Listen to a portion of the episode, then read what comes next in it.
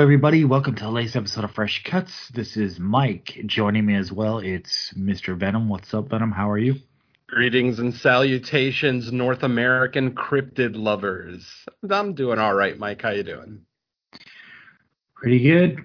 Busy Halloween season is now in the rearview mirror. It's officially November. Rest of the holiday season coming up. So, you know, I guess family for people with family and otherwise, just things are just going to even get from here on out. So we'll see how we get through the final two months of the year. I can't believe the year has gone by this quick. You sound like it's a race. it's crazy, man. Like I don't know. The year was already going by fast, but October felt like it, it barely started before it was like the last, you know, the final weekend leading up to Halloween and all that. Sure. But yeah, th- I mean, you're a family guy, so I have no idea what that's like. But yeah, for me, November is peaceful. You know, I've I've gotten through my my abundance of podcasts and podcast appearances. Uh, I I am looking to take November just very quietly. I, I'm I'm gonna watch a lot of comedies and cartoons in November. yeah, I kind of feel like for me, it's like November is sort of like that do nothing month. Like there is Thanksgiving, the holiday, but sure. out of the three big holidays to end the year, Thanksgiving is the one where like I could take or leave it. Um, yeah, my wife always works Thanksgiving, so I mean Thanksgiving for me is uh, you know I run out to McDonald's. well, my kids would uh, love that answer for that dinner. is true. Yeah, they'll take chicken nuggets over turkey any day of the week. oh yeah, last year I we didn't even get turkey. We just said forget it. I actually am um, not a um, turkey fan at all. Even when we do Thanksgiving, I'm a pot roast guy. Uh, either a ham or a pot roast. I, I, just turkey. I don't know. I've never been a big fan. Mm-hmm. Yeah, I, I, I mean, I, I like it. I don't eat it a ton. As as far as like you know, buying the actual entire bird itself that way. Mm. I like it jelly sliced on for sandwiches. That's mostly how I consume turkey. Eh. Ah, uh, that I but that I guess is a fresh cut of a different kind, right? Ha! uh, the dad uh, jokes continue, folks. Yeah. All right. Well, maybe we're going from dad jokes to Don jokes. What's up, Don? How you doing? Yeah, what's going on, guys? Um, I'm looking forward to uh, putting uh, Halloween aside and getting started on Italian Horror Month. So that's right. Family heritage yeah, my uh, cultural heritage is uh, going to be proud and strong this year. So, looking forward to that because, uh, unlike you guys, I can't fucking stand Thanksgiving food. I, I don't even eat any of it. Potatoes, stuffing, wow. corn, turkey, ugh, all that stuff is just obnoxious and nauseating. I can't stand no, any of it. No green bean casserole. Oh no. God, I won't even do that. No, I, I I just eat a ham and biscuits. Sometimes I'll go. eat mashed, but sometimes I'll take macaroni and cheese, but uh, that's pushing it. Yeah, it depends on what kind we make, but yeah, uh, I, I can't stand anything associated with Thanksgiving food. Yeah, like I, the older I get, I'm finding that I'm just not in. Like I'll, I'm fine eating the stuff that night, but I've like lost interest. You know how I don't know. I guess every family is different, but there's the years where like you know you would attend a big meal either at your own house or family and you have like leftovers for like almost a week or something and I I just lose interest in all that stuff other than like the one meal. It's like give me my one plate of food, yeah. I'm good. I feel like turkey is like the most difficult of the three meat options that we've already discussed. Between a pot roast, a ham, and a turkey, turkey seems to be not the hardest necessarily as in the hardest to make, but it's the easiest to ruin. If it's undercooked, it could kill you. If it's overcooked, it's dry as shit. So it's like I, I can't believe that people gravitate towards turkey. I mean, unless they're master turkey bakers, and honestly, I could count on one hand the amount of times I've had actual Thanksgiving turkey and enjoyed it. You know, because usually, like I said, it's either dry or I'm just not a big turkey fan as I get older. But yeah, it seems like pot roasts and hams would be so much easier to make and you know they would get ruined a lot less of the time i mean especially if you're making one of those big bone in pot roasts that thing's going to stay juicy even if you overcook it so i don't know I, I don't know why we gravitate towards the most difficult meat to make but whatever And it's not even like yeah, I I'm saying it's not even like we even eat it all that much the rest of the year anyway. It's like why is this bird associated with all, this one holiday? You'd have to ask the pilgrims about that one, I guess. yeah, I, I, I, I pretty much have made it my own self-imposed rule that if I'm attending Thanksgiving anywhere else, I will bring like a can or two of gravy just in case it's like a, a household that doesn't have it available by default. Because with turkey, yeah, it's very easy to overcook it, make it dry. I have a pretty good system down, just constantly injecting it with like you know butter or some type of marinade that'll keep it pretty like uh, tender and moist and all that. But it's funny because I I did do the deep fried turkey one year, and deep fried turkey makes great for dinner. But I found that like leftover turkey when you deep fry it is is not the greatest when you yeah, any, anything deep fried overnight is pretty awful. Yeah, well, getting ahead of ourselves because it's only November 1st, and that's probably about as much Thanksgiving talk as you'll hear between either show, I guess, unless we do a commentary special on No More Room in Hell. Oh, God, but no. uh, yeah, well, Well, I mean, uh, unless hopefully this turkey talk isn't a precursor for things to come. So yeah, speaking of dad say, jokes. unless, unless on Thanksgiving we're eating uh, uh, Wendigo for Thanksgiving this year, maybe that'll relate. But um, yeah, we'll move right on to the movie we are covering. So I think we mentioned it last episode, or we kind of threw it out there that we'd possibly be doing two this week because of the way the release schedule was, and we are indeed planning not to do that. And Antlers is the one that just came up first. Uh, I don't know if we like officially decide or it's just the ones that everyone started seeing first, but uh, yeah, Antlers, and I will go right to the synopsis. In an isolated Oregon town, a middle school teacher and her sheriff brother become embroiled with her enigmatic student, whose dark secrets lead to terrifying encounters with a legendary ancestral creature who came before them. Okay. And general thoughts, beginning with Venom. What did you think of the movie Antlers? All right, I have seen the full gambit of reviews for this thing from worst thing I've ever seen to best movie of the year. And best movie of the year, I've actually heard from a couple of podcasters that I uh, really respect and generally agree with their statement. I'm gonna say that I fall somewhere in the middle on Antlers. Antlers is uh, to, to to borrow a quote from Mike. It's a solid film. It really is. Like I don't have anything overtly bad to complain about. It's very well written. It's very well acted. The effects, you know, which is a combination of CG and practical, look fine. Since most of the movie takes place at night, they utilize, you know, dark and shadow for maybe effects that don't look so great. Um, there's a good amount of gore. Um, you know, a, a few on-screen kills, which are, you know, kind of come out of nowhere because of the speed of the Wendigo. Um, but my biggest issue with this movie is going to be something that's very personal to me. This movie has Guillermo del Toro attached to it as a producer. Now, in the past, anytime Guillermo has had his hand in a project, either either as a writer, a director, a producer, effects, I mean, whatever hand he has into it, whenever he is involved in a project, there's something very emotional about those films. You know, you you kind of gravitate towards these characters. You you kind of root for them. You empathize with them. Like you actually want them to survive. A few examples would be like the kids from The Devil's Backbone, uh, our main little girl from Pan's Labyrinth, uh, the kids and the parents from The Orphanage, which you know Guillermo produced.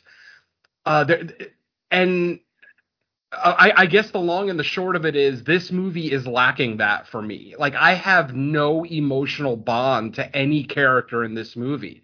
And for a movie with Guillermo's name on it, I'm I'm like very like shocked and almost disappointed because you know like i said he he brings an emotionality to his films and a sense of fairy tale wonder that is also mildly missing in this movie that the whole kind of sense of a fairy tale i mean we're still getting a native american you know kind of myth or legend uh looked at in a modern lens but like I said, the kind of ethereal fairy tale feel to it that even a movie like Tigers Are Not Afraid had. Um, even though Guillermo doesn't have anything to do with that movie, but that movie was directed by a Guillermo disciple in Issa Lopez. So, you know, the, the DNA is still there. So, yeah, this is the first movie with Guillermo's name on it. And mind you, I may not have seen every single Guillermo del Toro movie on the planet that he's had some uh, part in. But of all the ones I've seen, like I said, this is the one where I felt the least empathy for these characters. And I think part of it is that we don't spend any time whatsoever with the characters that end up being like the focus of the curse in this film. There are two characters. Uh, I'm trying to be as vague as possible. There's two characters in this movie that are affected by the Wendigo curse a father and a son. Um, the problem is is that they are attacked by the Wendigo in the cold open of the film. So literally I have no time to build up any kind of emotion, any kind of empathy for these characters and these are the characters that I feel deserve it the most. You know, we've got the sheriff and the sister character, you know, who's a middle school teacher. Um, she gets involved in one of her students' lives, which then leads her to find out that, you know, her father is something else. And it just it, it just felt a little rushed to me. It felt a little, and then the time that they do spend with characters is in the second act, and it's with the sheriff and the sister, which I, I kind of didn't care about either one. I like Keri Russell. I've liked stuff that she's done in the past, stuff like Dark Skies, uh, Mission Impossible Three, stuff like that. I, I I'm I, I consider myself a fan of her. But in this movie, I just felt like she was going through the motions. I'm not going to say the performance was bad. It objectively is not bad. It's just it the the characters. I, I guess it's just the way that the characters were written did very little for me as far as like an empathy uh, you know, level. So uh, that's really going to be my biggest complaint. Ultimately, score, uh, creature design, sound design, cinematography, um, you know, all the filmmaking aspects of it are all really well done. I'm not going to say they're stellar or masterful, but they're very, very well done. It's, it's like I said, it's a solid, uh, hollow, uh, hollow, uh, excuse me, Hollywood horror film. You know, theatrical release, wide release horror film but it doesn't have that extra little Guillermo touch that I was kind of expecting. And that's probably on me. Um, because I knew Guillermo's name was attached to this, obviously he's one of my favorite directors on the planet. I have a certain level of expectations for what I get from him. Like I said, the fairy tale feel, um, actually feeling empathy for characters, things like that. And unfortunately, this movie despite being very well made and like I said, I'm not going to argue with anybody who says this is the best movie of the year for them. That's cool. It's not for me. It will not be in my top 10 by the time this year is over. Um, but I did overall enjoy the movie. I think there's a lot in here to take out of it. If you're not as big a Guillermo del Toro stan as I am, then you know, again, you probably will enjoy it more than me but I'm just going to say that this is uh, an above average, if not good, uh, Wendigo. I mean, it's probably the best Wendigo movie out there, but ultimately, you know, there's not really all that many to choose from. You know, uh, I could maybe only think of eight to ten off the top of my head. I'm sure there's more that I haven't seen, of course, but ultimately, of the, of the ones I've seen, this is solidly the best Wendigo movie out there but it's still not something that I'm going to write home about. It's not something that I'm going to rave about. It's um it's just a really solid, well-made movie that I think most people will enjoy.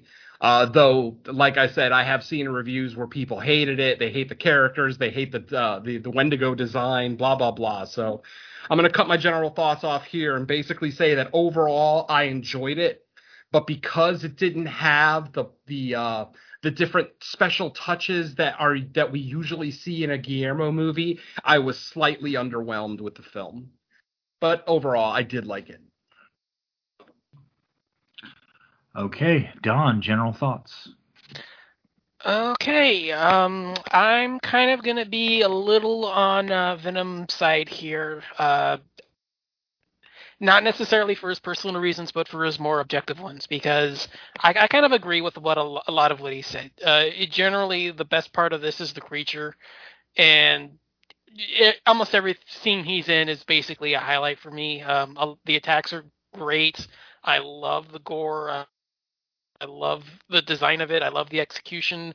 You know, more practical than CGI. Please God, keep doing this. I I, I loved it, and it, it looks good. It moves great. Uh, You know, there's a few great, well-timed jump scares that just you know the creature comes out of nowhere and grabs somebody, and it it looks. r- But yeah, uh, wow, the story to this is kind kind of um, and it didn't dawn on me until Venom mentioned the Del Toro touch that that was kind of what I was missing with this, because it seems like the focus is on the wrong people. In a Guillermo film, it, it's we focus on the people affected with the with this condition. We should be following the kid and his, you know, we should be following the the kid and his brother who are tormented by what's going on around them because that's a far more creepy concept than what's going on in the main story that we get.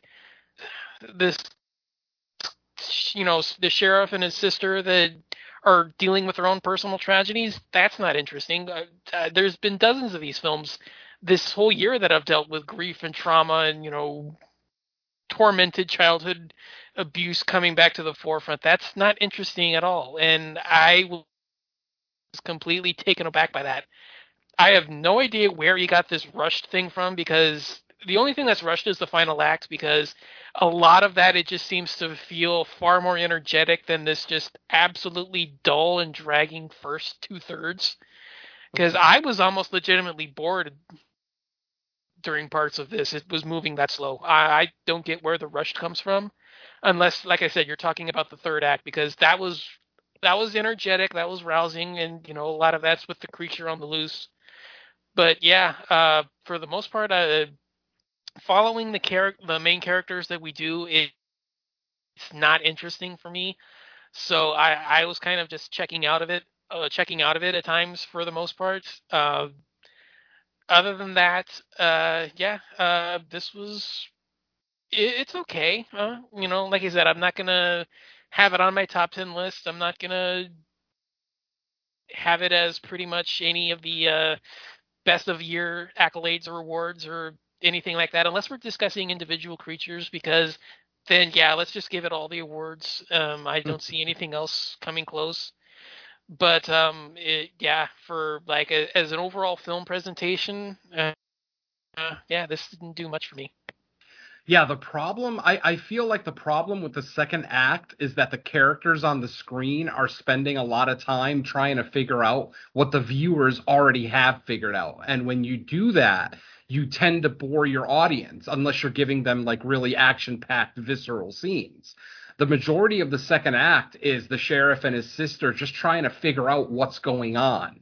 And you know, because they mentioned the word Wendigo in the trailer, we as horror viewers, we know what we're, you know, we know what we're getting as soon as we walk into the theater. We already know the mystery of it all, unless the director was going to go for a swerve, which thankfully he doesn't.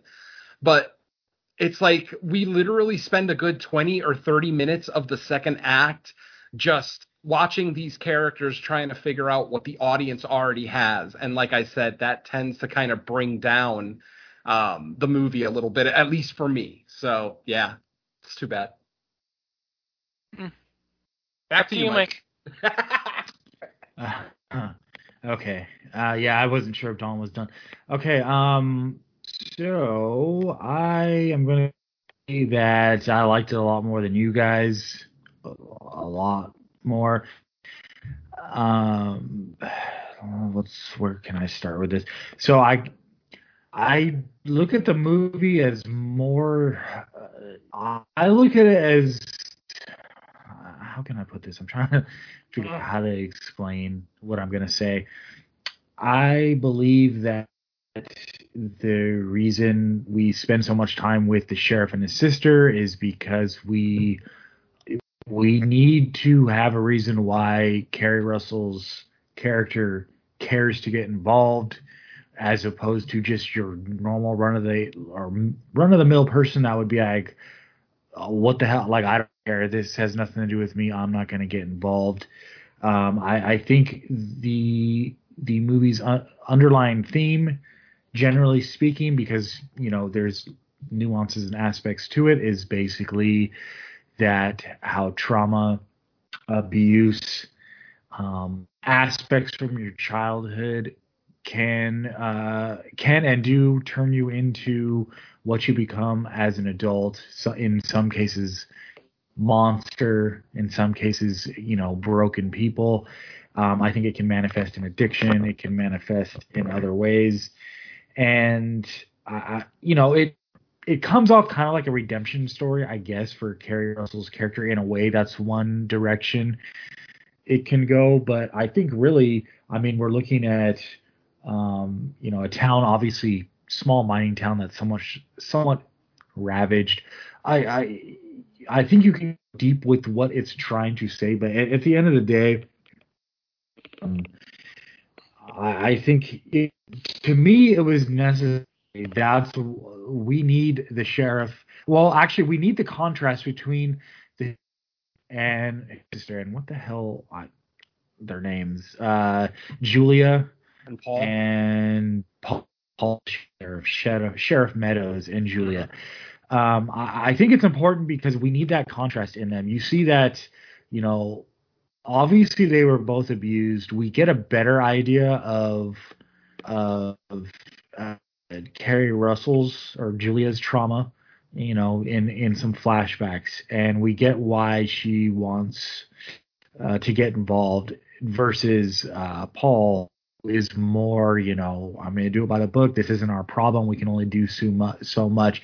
And I think that reflects kind of like how they uh, faced the trauma from their childhood, little building blocks that make you the adult you are. And I think what the movie's getting across is yes, everyone that deals with trauma is going to turn into a monster necessarily, but it can still break you as a person and it still sticks with you as an adult. You know, you don't go to therapy for a few years or escape it like one of the characters did, got the hell out of town and tried to go have a normal life. And so they somewhat had, you know, a good life, but that stuff still doesn't escape you. And I think it was important to establish the traits of the characters in order to justify my major issue with the with this movie i don't have a lot but my my issue is by the time we get to the second act going into the third they the story kind of paints its or writes itself into a story to where like the finale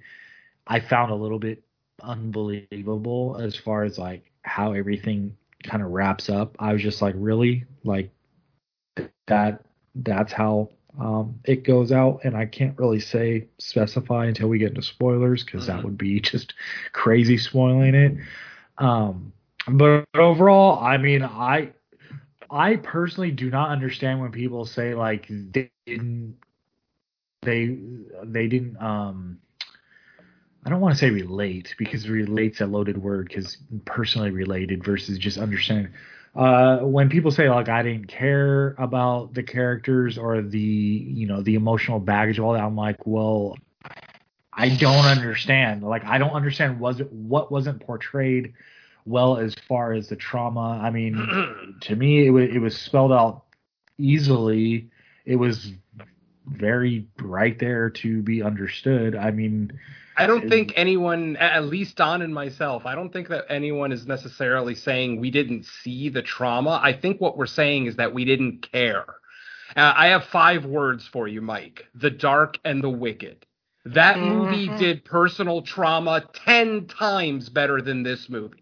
I cared about those characters, and we got just as much background with those characters as we did with these.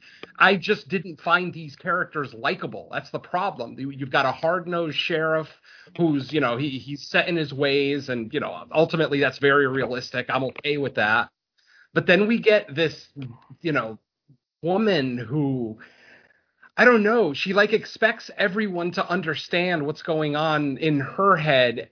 And then even when she kind of tries to explain to her brother uh, her mentality for leaving, he still kind of has the attitude of uh, it still was kind of a weak move on your part to leave rather than to deal. So, like I said, just overall, I just didn't like these characters. I see the trauma, I see the broken psyches, I absolutely do. I just didn't care. So, Thank I, you. I mean, Thank I don't understand. I couldn't have I don't that- understand though. I don't understand why. What do you mean you don't care? I mean, what's wrong? I, I'm not saying they're bad people and that they're that you shouldn't cheer for them or get behind them or root for them, whatever you want to go with. I'm saying there was nothing about their personalities that made them likable to me. I didn't relate to them. I didn't gravitate towards them, as opposed to characters like, uh, like I said, uh, Dark and the Wicked. That movie just painted a picture of trauma so much better than this movie and spent less time doing it. Um, that that's when you know you have a master class in filmmaking because you can spend less time with a topic, eh, but we understand it more. This movie takes more time with the trauma, taking time away from the horror of the film, or the the actual horror as opposed to the mental or emotional horror of it all. But they take all this time with these two characters Whereas in the dark and the wicked, the brother and sister were they were the main focus. They were the ones that both had the trauma and were being affected by the antagonism of the film. This one, like I said, whenever we're spending time with the brother and with the sheriff and his sister, it's taking time away from the Wendigo, from Aiden's story, from Lucas's story. You know what I mean? And I But see, that... to me, the movie isn't there.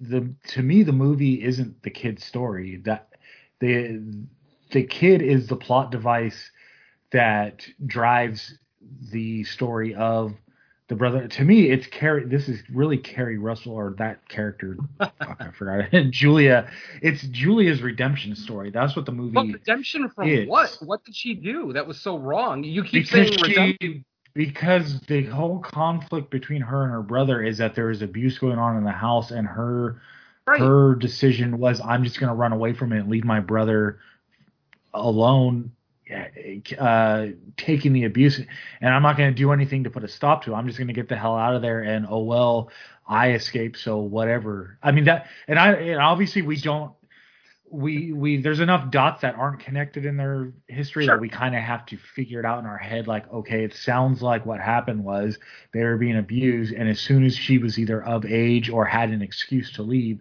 she left, and when she and then obviously she comes back to town and fuck now while we're getting into spoilers. So I'm like sure, I, I, I, I, shouldn't even be saying all this but but okay but, well, uh, well what I'm saying is okay Mike well what I'm Mike, saying is that's that's the point of uh, okay, her even Mike, wanting to get involved in the first place yes okay. Don. to counter your argument that only makes sense if the Wendigo is the representation of the trauma she faced initially. That only makes your argument make sense. The Wendigo is just it's not connected to her trauma. She's not redem- she's not being redeemed by anything.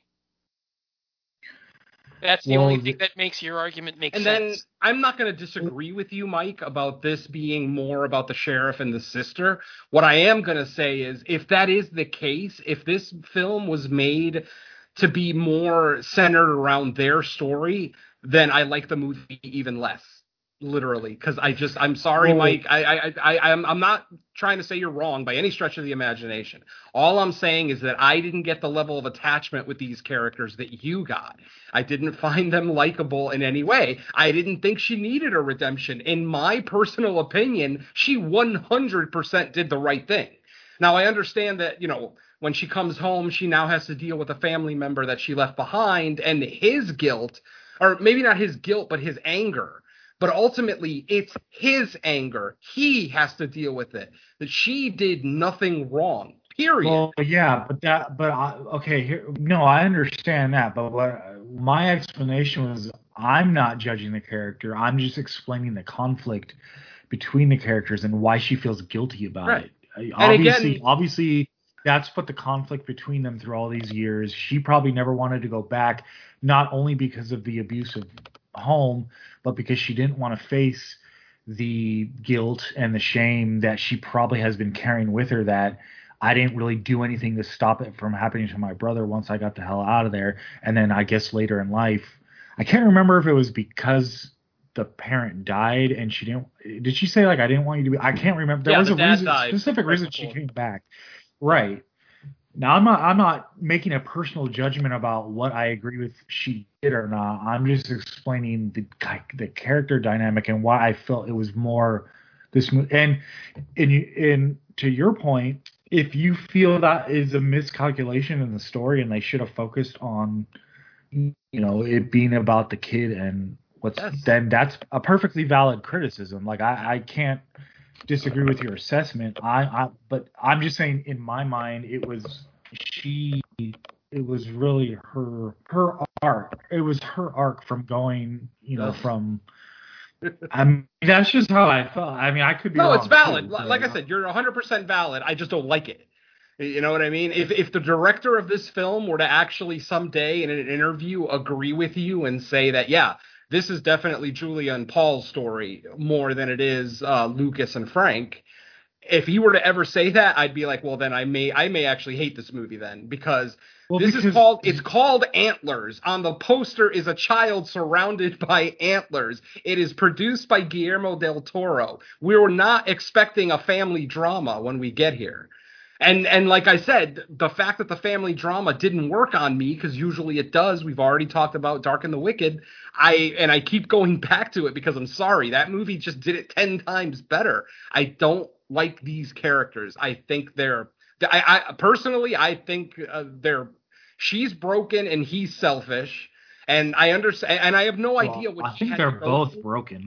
be. Oh, they're both broken, but I, I, I think they're both broken and they're dealing with it in their different ways. That's what makes them those characters. Yeah. Absolutely, but uh, but, uh, but again, with the, spending so much time with her and trying to figure her trying to figure out the mystery of the Weaver house and what's actually going on there, I just didn't find it compelling at all. And then and now that you're talking about their arc, the brother and the sister, it's like I didn't care about them at all. If this movie was hundred percent about them, I would hate this movie, just flat out. It's again nothing to do with their acting necessarily, nothing to do with maybe the writing could have been a little bit crisper, or maybe they could have spent more time with Frank and and Aiden, you know, before the cold open. That's my biggest complaint is that we are not concentrating on the real people who are affected by this.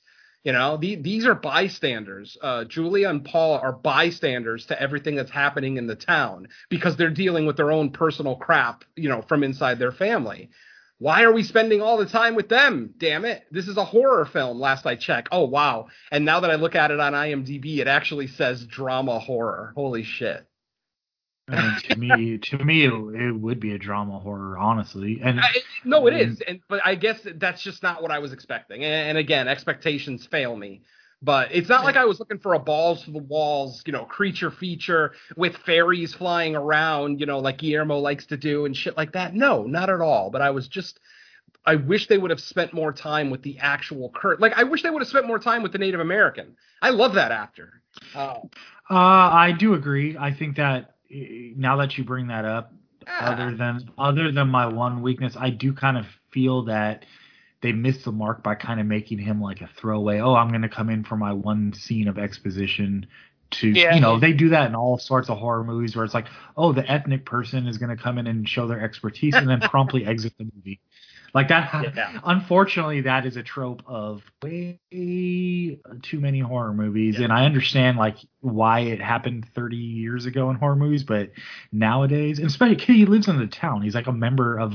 No, he's the former he- sheriff. Yeah, exactly. He's like the former he sheriff. probably- Yeah. That character probably does, unless like I mean, honestly, if they wanted him, if they didn't have more for him, they could have at least written something like. Where Or they could have made him out of his mind and wants to get the hell out. Yeah, something. yeah, or that too. Yeah, Because ultimately, Graham Greene is probably the best actor in this film, and they utilize him the least. I love Graham Greene. This guy is awesome. Way better than Jesse Plemons and Keri Russell, in my opinion. Um, like I said, it's just another wasted opportunity. Not enough of the Wendigo. Not enough of Warren of the former sheriff, uh, Sheriff Stokes. Um, you know, it, I hadn't even thought about that uh, coming into this episode too. That I was really upset with how little they used them. So yeah, um, uh, Mike, obviously you love the movie more than we do. That's 100% valid. Nothing wrong with that. But yeah, I'm, I'm love, love is strong, but I, I liked it a lot. Yeah. yeah, you liked it a lot. Whatever. But uh, I, yeah, it just like I said, I, I I couldn't because it doesn't. The the biggest thing for me is the lack of Guillermo flair. But the second biggest thing would be the lack of Wendigo. Uh, and and more about the legend. I, I don't necessarily mean I need more death scenes, though those could have helped too. But um, just more about the legend. Maybe talk about somebody who became a Wendigo in the past. Like, you know, oh, we all heard the story of old, you know, Bob Brown who lived in the woods and, you know, back in the 1700s, blah, blah, blah, blah, blah. You know, give us a little bit of legend, maybe a, just a little extra on the Wendigo. Like I said, for a movie called Antlers that for the most part is about a Native American, you know, cryptid, you know, mythological creature. Uh, we spent a lot of time with family drama, and you know, like I said, I, I, I think since I just wasn't expecting that, it left me a little sour. Maybe if I'd have watched a trailer ahead of time, I might have gotten that idea.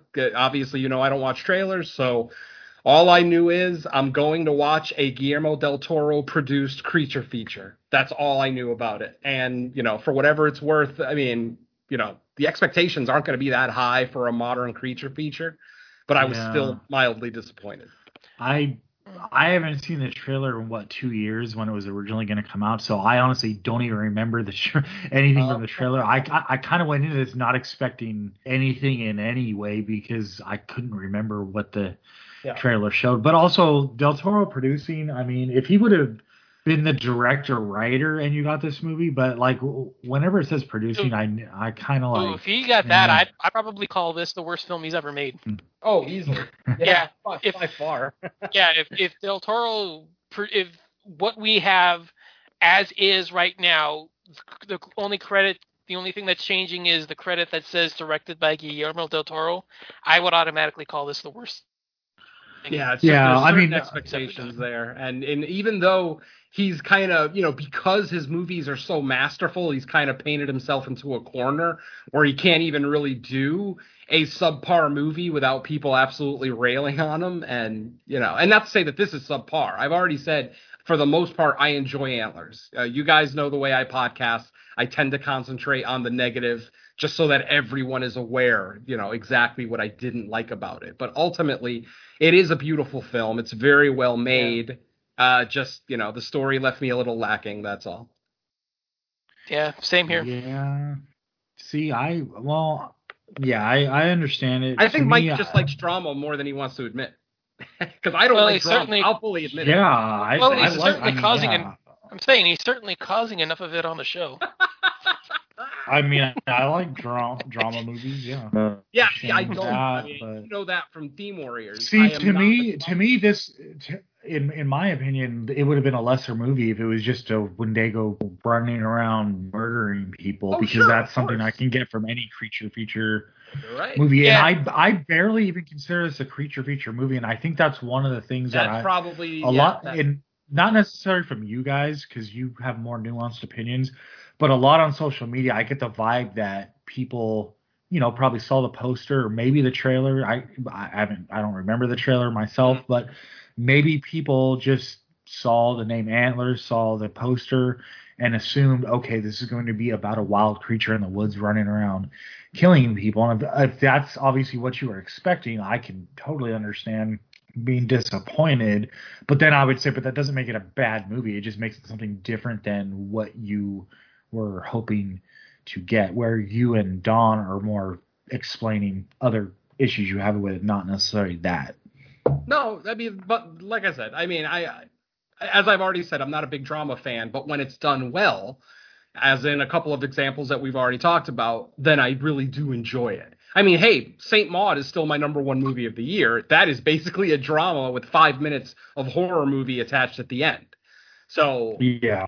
But I mean, as a as a subgenre, like like I don't generally watch dramatic films. Like if if a movie is just a straight drama, I I don't gravitate towards it. I like a little bit of fantasy in my films. You know, something fantastical, out of this world, just not normal. So dramas to me just feel too much like real life. So I tend not to really gravitate towards them. Um, Mhm. But like I said, if it was done better, and and I know I can't I am no film director or writer, so I, I'm having trouble putting into words specifically why or how they could have done this drama better. Obviously, Mike is very happy with it, so you know, for his level of enjoyment for dramatic stuff is obviously a lot higher than mine. For me, it's like it has to be done stellar. It's got to be like Scorsese or De Palma drama for me to really even like it that much. And ultimately, for well, me, yeah, now we're talking time like the top spend- tier. yeah, exactly. That's what I mean. Uh, it would have to be top tier for me to want to voluntarily watch a drama, you know. But it's just I don't know. I, I I just if these characters were a little bit more likable, I might because because ultimately she's a pushy bitch. He is a stuck up fart that's stuck in his ways, and it's like they don't really have anything too likable about them, other than they do care about each other in some way, shape, or form. I'm not gonna go out and say love because I don't know that these two even hugged at any point in this film. So you know, I won't go Uh, so far yeah. as to say love, but there's obviously emotional attachment between the two, and I just found myself both- bored during those scenes. It's like you know, during during the dramatic scenes in Dark and the Wicked, I was not bored. I was fully invested. And I can't put into words why that one is so much better than this one. I like I said, I'm not a filmmaker. I all I know is what I like, and I did not like the drama of this film. Um, yeah, you know, that's- I mean, uh, Yeah, I, I almost forgot to be bored during Dark and the Wicked. It's that engrossing. yeah, yeah, yeah, but I mean, I I get it, but I mean, there's people that didn't like Dark and the Wicked who would say the same thing that like they were bored that's versus fine. the drama. So it it just kind of I guess it just comes down to personal like taste or opinion on the specific way characters are written or or you know how it came across to the individual. For like to me, I. I I didn't. Well, I mean, I do think they got across uh, her genuine concern for the kid. I mean, I, I, I think that was somewhat of a good quality. She was. And then see that's the thing. I wasn't. I wasn't hundred percent convinced of her uh, caring for the kid. I, I feel like she was doing it for herself because remember, everyone in her class hated her. All the kids didn't like her. She had only been there a few weeks. She was the new teacher. None of the, uh, you know, we had that scene where she would ask questions, but only one student would raise their hand, and which obviously was infuriating her. So I, I don't want. I, I see your point, Mike. I see what you're getting at. I just don't Well, see it, it. it, that it was brother replacement theory, basically. To me, Um, that's what they were getting. It was the uh, same reason, like in. Aliens. It was like in Aliens. Alien, or uh, Sigourney Weaver or Ripley is determined that I need to save Newt because I couldn't save my daughter. Or uh, uh, I had another example in my head earlier, but now I can't Mhm. remember. But you know, basically, I screwed everything up with my own brother. Maybe not necessarily her fault, but that's just the way things turned out with their mutual resentment that they're probably going to carry somewhat through the rest of their life. And uh, I'm attaching that to the cause of saving this other little kid. Yeah. I mean, that's you know that's a trope. In, That's exactly right. What you movies. just So that's what I thought they were going right. But that's why I'm saying she's not genuine because she's it's brother replacement. You just said it. She feels like she fucked up with her brother, so now she feels like she needs to go above and beyond with this one troubled student.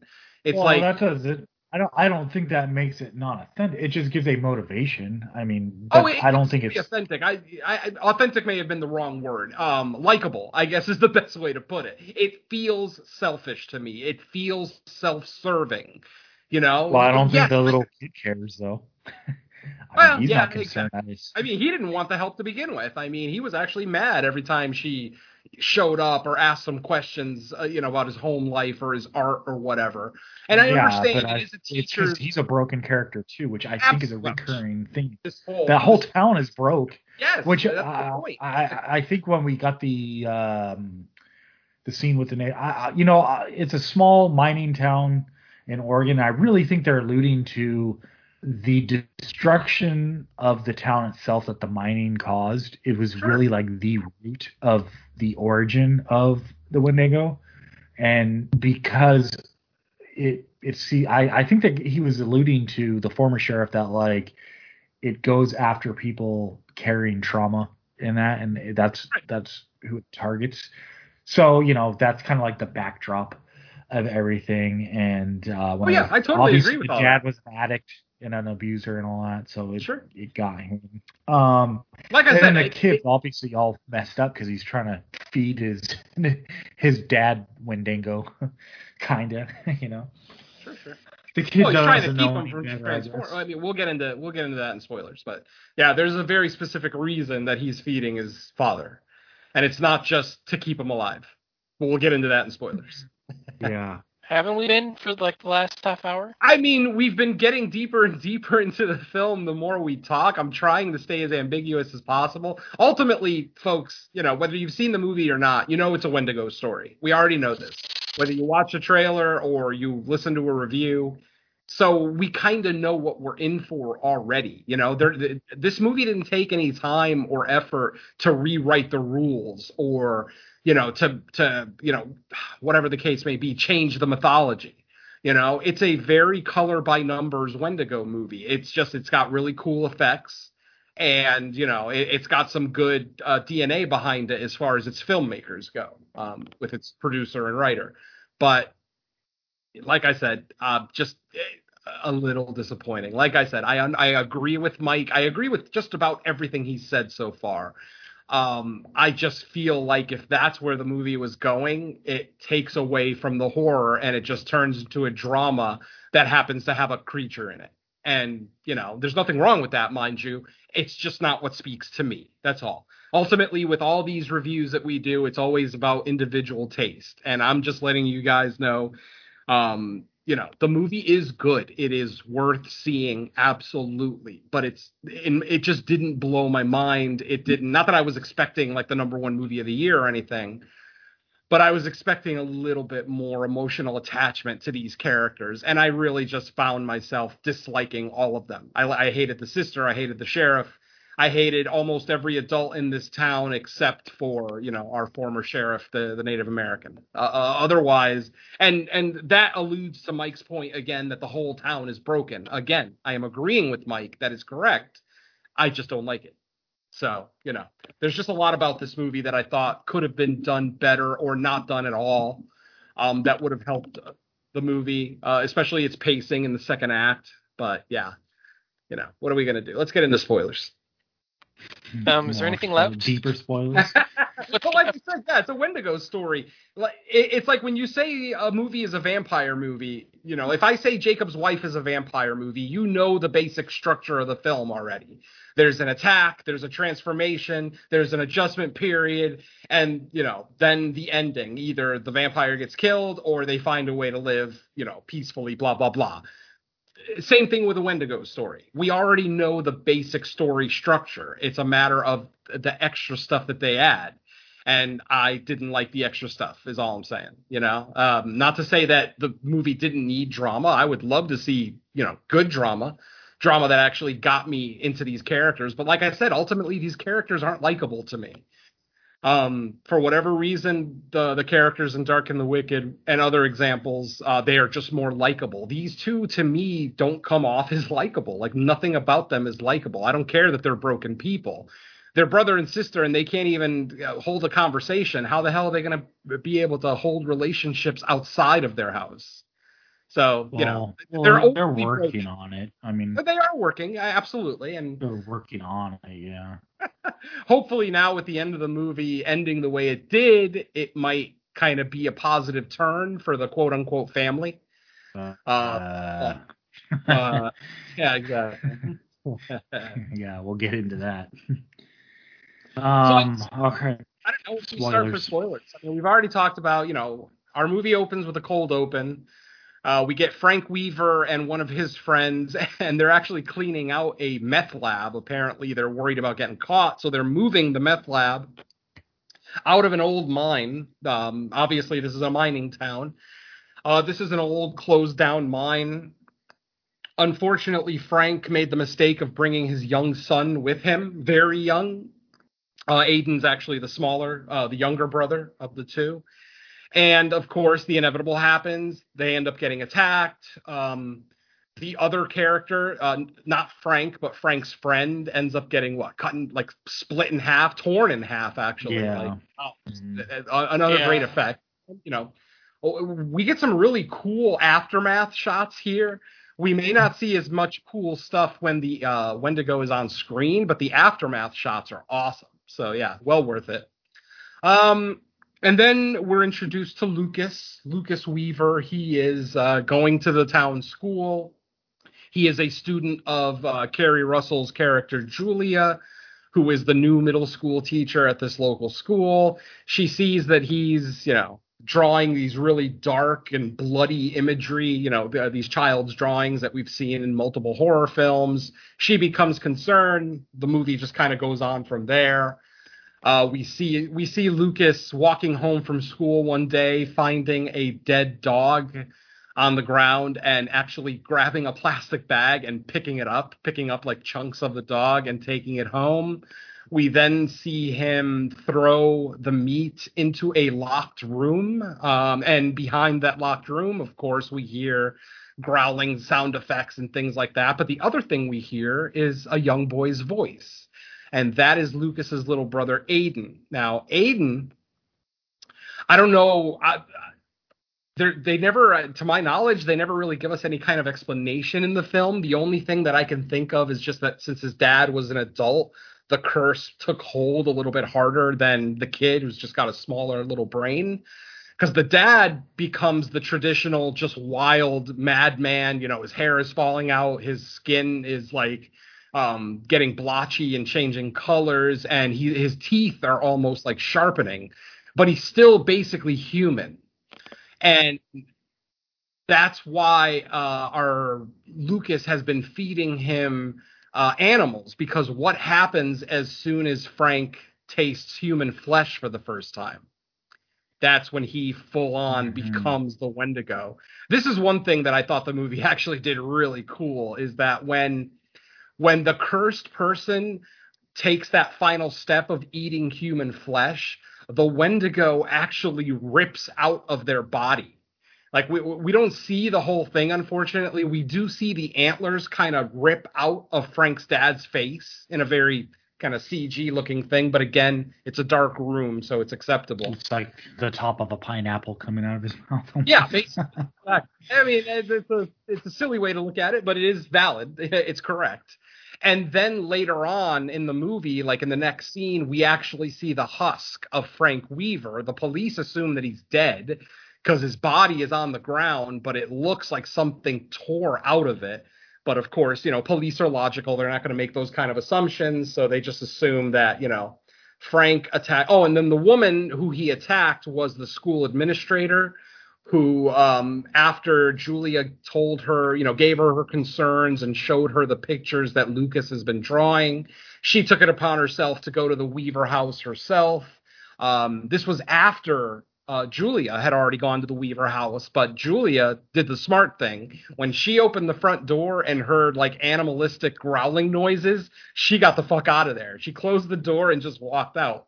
As opposed mm-hmm. to the school administrator who she walks up to the door, opens it, hears sounds, and then just continues going into the house. Now, obviously, she is a school administrator doing a welfare check on a on a former student, so it makes sense that she walks into the house. I, you know, I'm not really bitching about that, but the fact that she walks all through the house, goes all the way upstairs, finds finds a room that's double bolted, mind you, and just decides, hey, I wonder what's back here. And yeah, just goes ahead and opens it. She goes ahead and walks into the attic. It's like an attached room, and she is attacked yeah, by Frank. The, this movie is full of brave characters willing to go do stuff on their own. Because usually, if you're if you're if you're doing a welfare check as a school administrator, you might at least have one member of law enforcement with you. Especially in this case where it seems like everyone involved in the school and law enforcement is pretty aware that uh, the dad is like an unsavory character, like not not necessarily like a hardened criminal or anything, but uh, it's sketchy enough to where like as a you know a principal of a school, a female principal, are you really gonna go yeah. checking around the house by yourself? Like, yeah, especially I mean, if you're gonna go inside the house. Like, no, nah, that's about where I call law law enforcement to be yeah. with me. Valid, absolutely valid especially the fact that you know he was a known drug dealer in the town. I mean, everybody mm-hmm. already knew this. And like I said, in the cold open, we see them clearing out a meth lab and taking it to a new location. Obviously, they're attacked before they get the chance, but Um, so yeah, it's very the town is very. I mean, even the sheriff is like, yeah, don't go to Frank Weaver's house, just leave him alone. You know, uh, if we have a reason or a suspicion to go over there, we'll do it. Like he literally says that to both his sister and the administrator, and they both dis- disobey him. They literally they turn around. Literally, the sister goes to the house, and like I said, she runs away as soon as she hears something crazy but our administrator does the complete opposite and and yeah mike you're 100% correct it doesn't make sense that they would go to a known drug dealer's house who has a child that's been pulled out of school for no reason yeah there's no way she would be there without even in a small town that only has like four cops you'd think at least take a security guard with you something like the school probably has a security guard right take him with you Mhm. so it is a weird yeah, choice, or absolutely. or you call law enforcement to do the welfare check. Say, hey, Exactly, we haven't yeah, heard from no this need for her to parent. Can you go check on their door? I almost Yeah. feel like uh, she had a little bit of a hero complex. Like I think she purposely went there in the hopes that she would be able to find something and like save Aiden or whatever, save Lucas. She had a little bit of a hero complex because it's the only explanation for how a single older woman is literally just going to nonchalantly walk into what is basically a shanty. I mean that the house they lived in is atrocious.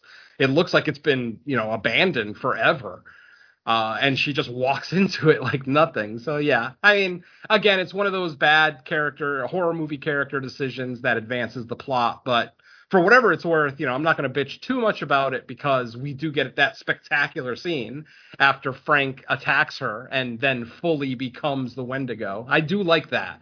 That they kind of stuck to that, that, you know, he didn't fully make the transformation until he ate human flesh. So that's kind of cool. Even though they didn't specifically say it in the movie, you know, those of us who actually follow the Wendigo story, you know, know that's usually key, eating human flesh. Because um, the Native American character even mentions that sometimes people will just go out into the woods, they'll end up eating human flesh, and then they'll just come back as a Wendigo. Like they won't have any talk of like an attack or anything. Literally, just it's almost like you know uh, some spirit, some greater power punishing them for eating human flesh. So you know, again, you know, I like that they stuck with the mythology. They didn't really do anything too terribly new, but I, I still, you know, as far as everything they did with the Wendigo in this movie, I just about love all of it. I have no major yeah, complaints. it's it, it's so anytime you go outside of like you you know like a standard animal because like you know if it's a if it's a shark like in Jaws or a bear or something we all have clear definitions, full background knowledge on what those animals do. Are they exaggerated for horror movies? Sure. But when it comes to like a quote unquote mythical creature, it's always kind of a delicate balance like how do you want to get across the mythology? How much of it do you show? How do you handle the design versus, you know, what kind of reference material you have? And I thought overall, when it came to the creature itself in this, they handled it pretty well. Yeah, definitely. That I mean, it's definitely the high point of the film for me. Is you know that final scene, the you know the final battle. Um, just like Mike says, you know the ending may not be the most satisfying out there. Um, creature wise, it's great, uh, but how the scene actually played out is kind of like. Uh, I mean, I guess for the story purposes, I'll it's a little accept convenient. it. But yeah, it's, Yeah, it's a it little feels- convenient. It, it it does feel a little rushed. I felt that's like the one thing. Like I said, the final third of the film is a little rushed, just because we spend two thirds of it on family drama. That that was the one part that felt feels rushed, where they're just you know trying to get get a means to an end. Mhm. It's, and especially if you're dealing with a creature that's been this that's you know this powerful and this you know Mhm. devastating and this kind of troubling, then to deal with it and as quickly as it does feels like yeah, that's where I was going with it, especially her. I I thought that even though the brother got attacked, I thought like at the last minute they might do the thing where like, well, he's just okay enough to go in with her, but once she went in alone, I was like, uh, this could go one of two ways with her going in there alone, and uh, it went the way it went. Yeah, I mean, Jesus, I don't even honestly remember how they stopped the Wendigo. How did they actually stop it? I forget. Uh, she basically did exactly what the native elder, Oh, right, former sheriff said. Uh, Yeah, basically it's like glowing chest, and you gotta take the heart out, and destroy totally. the heart and all that, and just the fact that she was able to do that because like the scene itself, I thought was good. It was like you know creepy.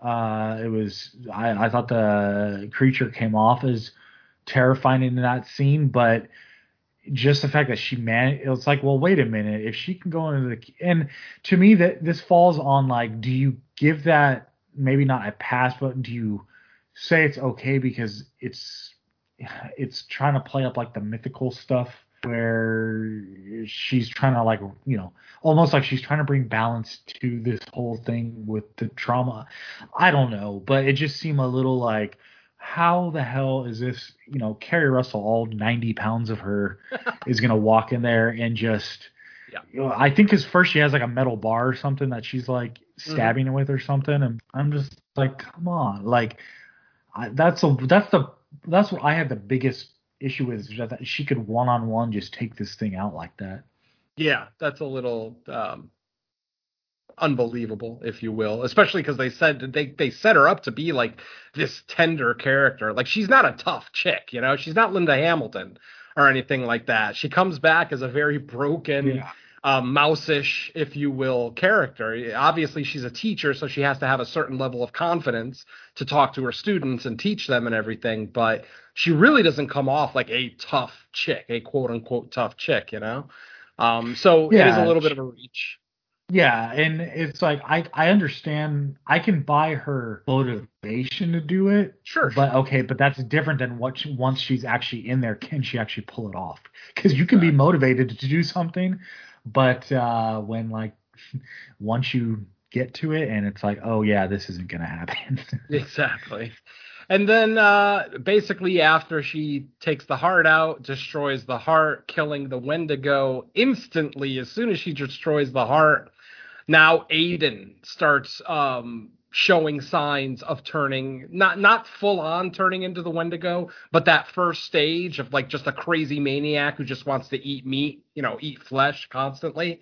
So he is now like he's not talking anymore. Like Aiden was talking the entire movie, but then as soon as they, you know, destroy the heart of the main Wendigo, I guess the spirit of the Wendigo transferred over to him, and that's when he starts doing his like little animal sounds and growls and things like that. And then we do get what I will admit is a fairly emotional scene where uh, Keri Russell's character recognizes what's happening to Aiden, and just like when you get bit by a zombie, th- there's not really much hope. So, you know, obviously she wants to take out Aiden right away.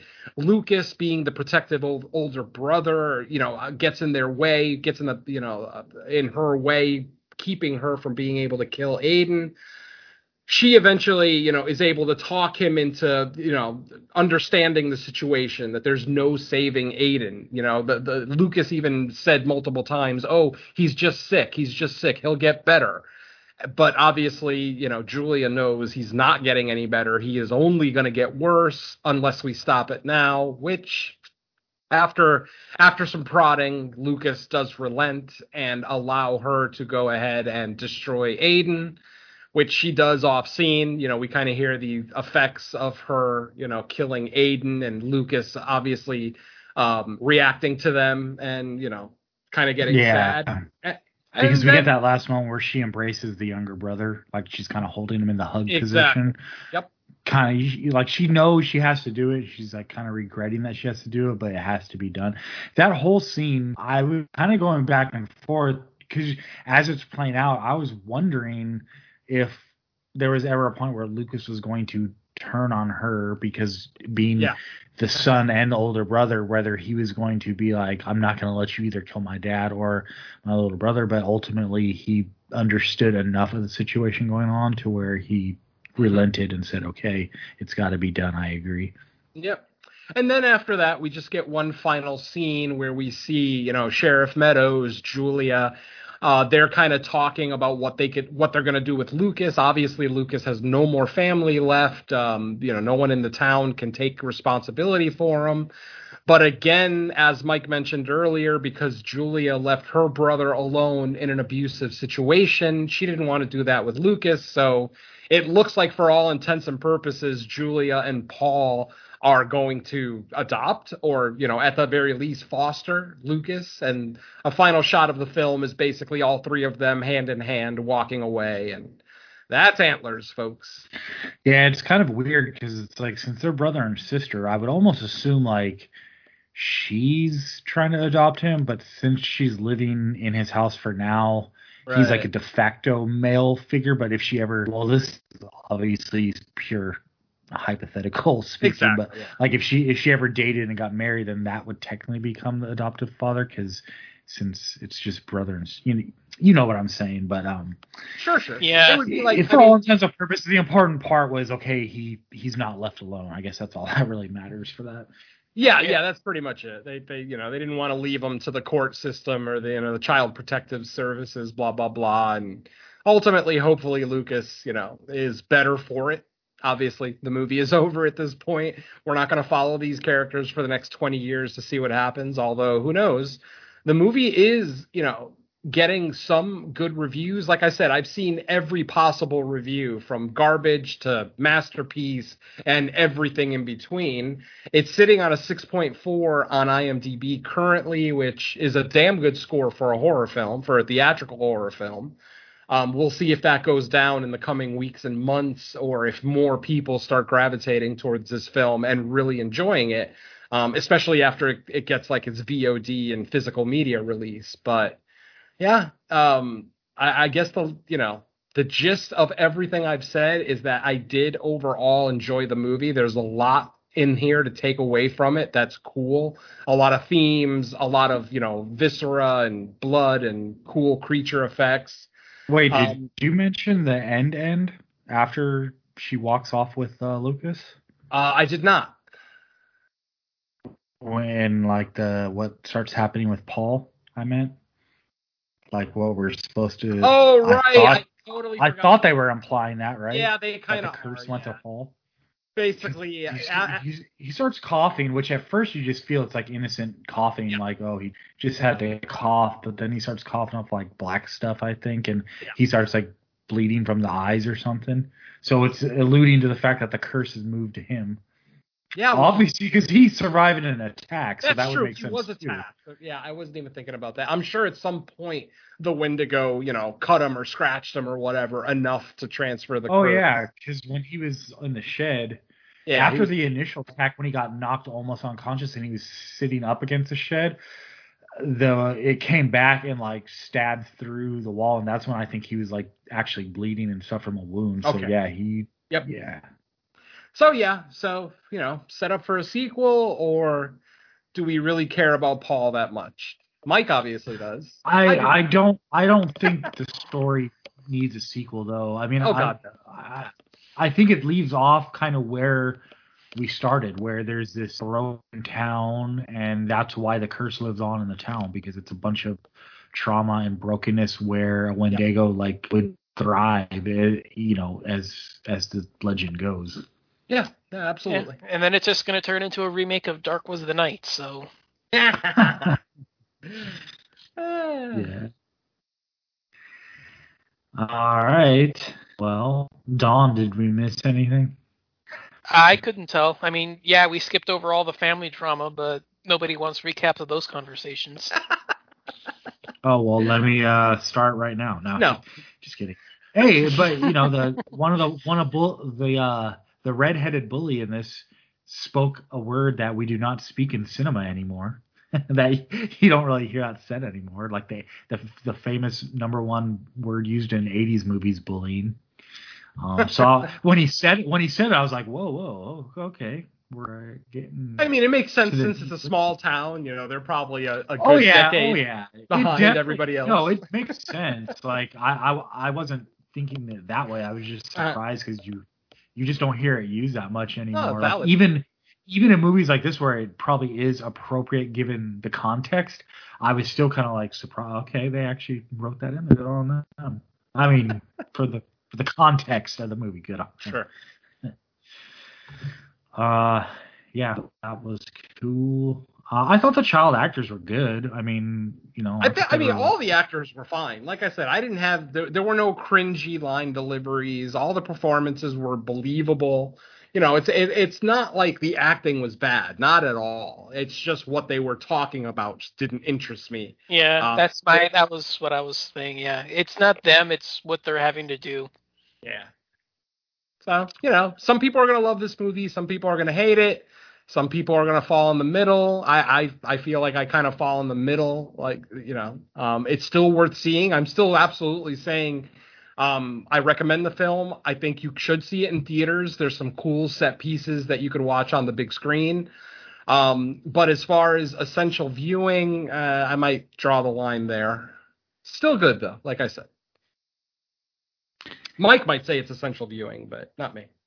Uh, I mean, I would say go see it for sure. I it, there's there's enough creature stuff and the sound design. I would say it's worth seeing in the theater. I, I would much prefer seeing this in the theater than at home. But I mean, that's just movies in general for me anyway. So I don't know how much of an endorsement. You know, if I like it even somewhat, I'm gonna say see it in the theater just Sure. because that's who I am. Yeah. But uh, yeah, so that's uh, one of two fresh cuts that will be coming in this week. I'd say between week and week and a half, just depending on how quick I get the next episode out. But uh, yeah, let's uh, hear where we can hear everybody at. So Venom, what else you got going on right now? Um, in two days, we will finally be recording the return of uh, In the Mic of Madness with our salute to 1981. And hopefully that'll be out shortly after that. That was meant to be our Halloween episode, but because of scheduling conflicts and other things, uh, it had to be postponed multiple times. But as of right now, we are solidly recording this week. So if nothing changes, that'll get done in a couple of days. It's Not Horror Okay is back. Uh, I believe it's back this week, actually. I think this Thursday we're going to record our return episode. I'm not sure what film we're looking at, but, you know, we, we will be back now that October is over. All of our horror movie watches for the month are done, so we can get back to our cheesy action movies and comedies and things like that. Uh, let's see. On um, Creature Comforts, episode number two is available. We looked at 1941's The Wolfman. That is our October episode for Creature Comforts. Coming in November for episode number three, we'll, we will be looking at 1954's Them, looking at some radioactive giant ants. And we will also have our very first guest on the series, and that will be Bo Ransdell from the Dark Parade, um, Sinister Sundays, and other Legion podcasts. So that'll be fun. A, a creature feature lover, definitely. Uh, so look out for that sometime in mid to late November. That episode will probably be out right around Thanksgiving, I would say, just before or just after. Uh, the main show, we just recorded episode 39 this past weekend where we looked at my picks. Uh, I decided for our Halloween episode to look at a couple of underappreciated witch movies. So we looked at 1972's Season of the Witch by the master George A. Romero and 2013's Witchin' and Bitchin' from maybe a newer horror master, Alex de la Iglesias, who also directed uh, The Day of the Beast, a spectacular Christmas horror film from 1995. Um, so look out for that episode. It was a quickie because we actually recorded it on Devil's Night, October 30th. And as you'll hear on the show, I celebrate Halloween whether I have a podcast to do or not. So you get a little bit of drunk venom on episode 39. I actually think I did pretty well considering what? I think I drank nine fat tires in the course of three hours that we recorded. So I, I, I think I did pretty well, actually. I didn't slur too many of my words, and I didn't call Mike an asshole more than once or twice. So yeah, rock on. Let's see. Um, obviously, all of my guest appearances for podcasts for you know October are all out there. Um, as far as November moving forward, hopefully we'll have the return of Theme Warriors now that the rest of us are all, you know, we're done with October, we're done with the summer series, you know, we've got some free time once again. Uh, so who knows? Maybe Theme Warriors will be back sooner than later. Uh, what am I missing? Underwater Kaiju from Outer Space. Uh, we still have that uh, episode from September. I, I'm not even sure if it's been released yet, but if it hasn't, hit up Jerry Herring and find out. But uh, that's on Legion podcast, so I, I don't follow that network as closely as Dark Discussions because the majority of my shows are there. So um, maybe I'll find out what's up with that episode with Jerry, and we'll see. But it may be out by the time you hear this, so look out for that. Underwater Kaiju from Outer Space, where we looked at uh, Gamera versus Barugon and continue our Ultraman retrospective. And I think that's it for me, Mike. Okay, over to you, Don. All right, so uh, Venom already hit uh, Underwater Kaiju and uh, Creature Comforts. Uh, the only other thing for me is a uh, couple of guest spots. Uh, my podcast on uh, Indonesian horror from uh, Phantom Galaxy is out, where we just did a special just gathering a roundtable of various Indonesian horror films. Um, and my other guest spot was on Indie Film Cafe's 31 Days of Indie Horror for October, where I looked at the 2021 film Butchers.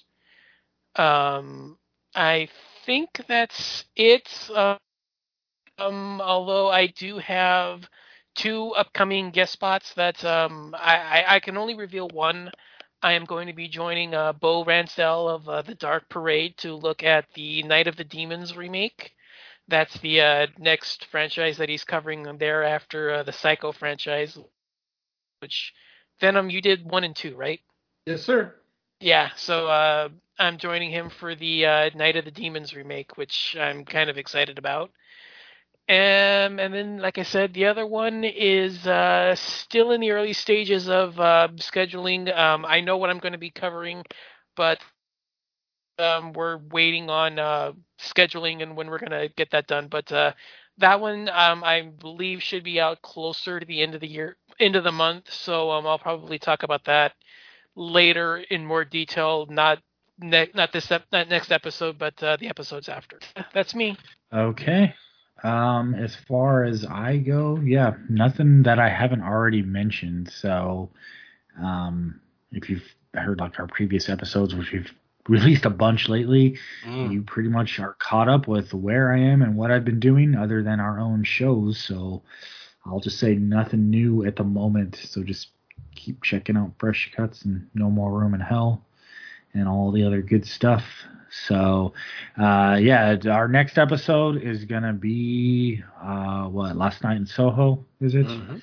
Uh, and that should be uh, releasing probably within I would say like a half a week maybe because uh, we'll be recording it later this week.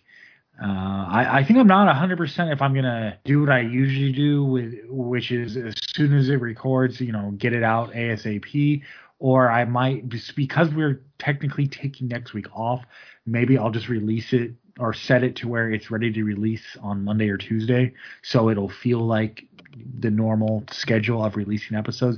Just kind of depends. Um, since we'll be recording this one later in the week, you know, different schedule as far as like what I do on my off time. So uh, it'll if if it's not like released at the end of this week, it'll be early next week at the latest. So either way, just look out for that. And then we'll be back the following week with something. I just don't know if it's theatrical or not by that time. If not, it doesn't matter because we got plenty of VOD stacked up waiting to be watched. So, all right. Well, with that said, we're gonna get out of here. Thanks everyone for listening to another episode of Fresh Cuts. We'll be back soon with another episode. With that, let's say bye to listeners. Later.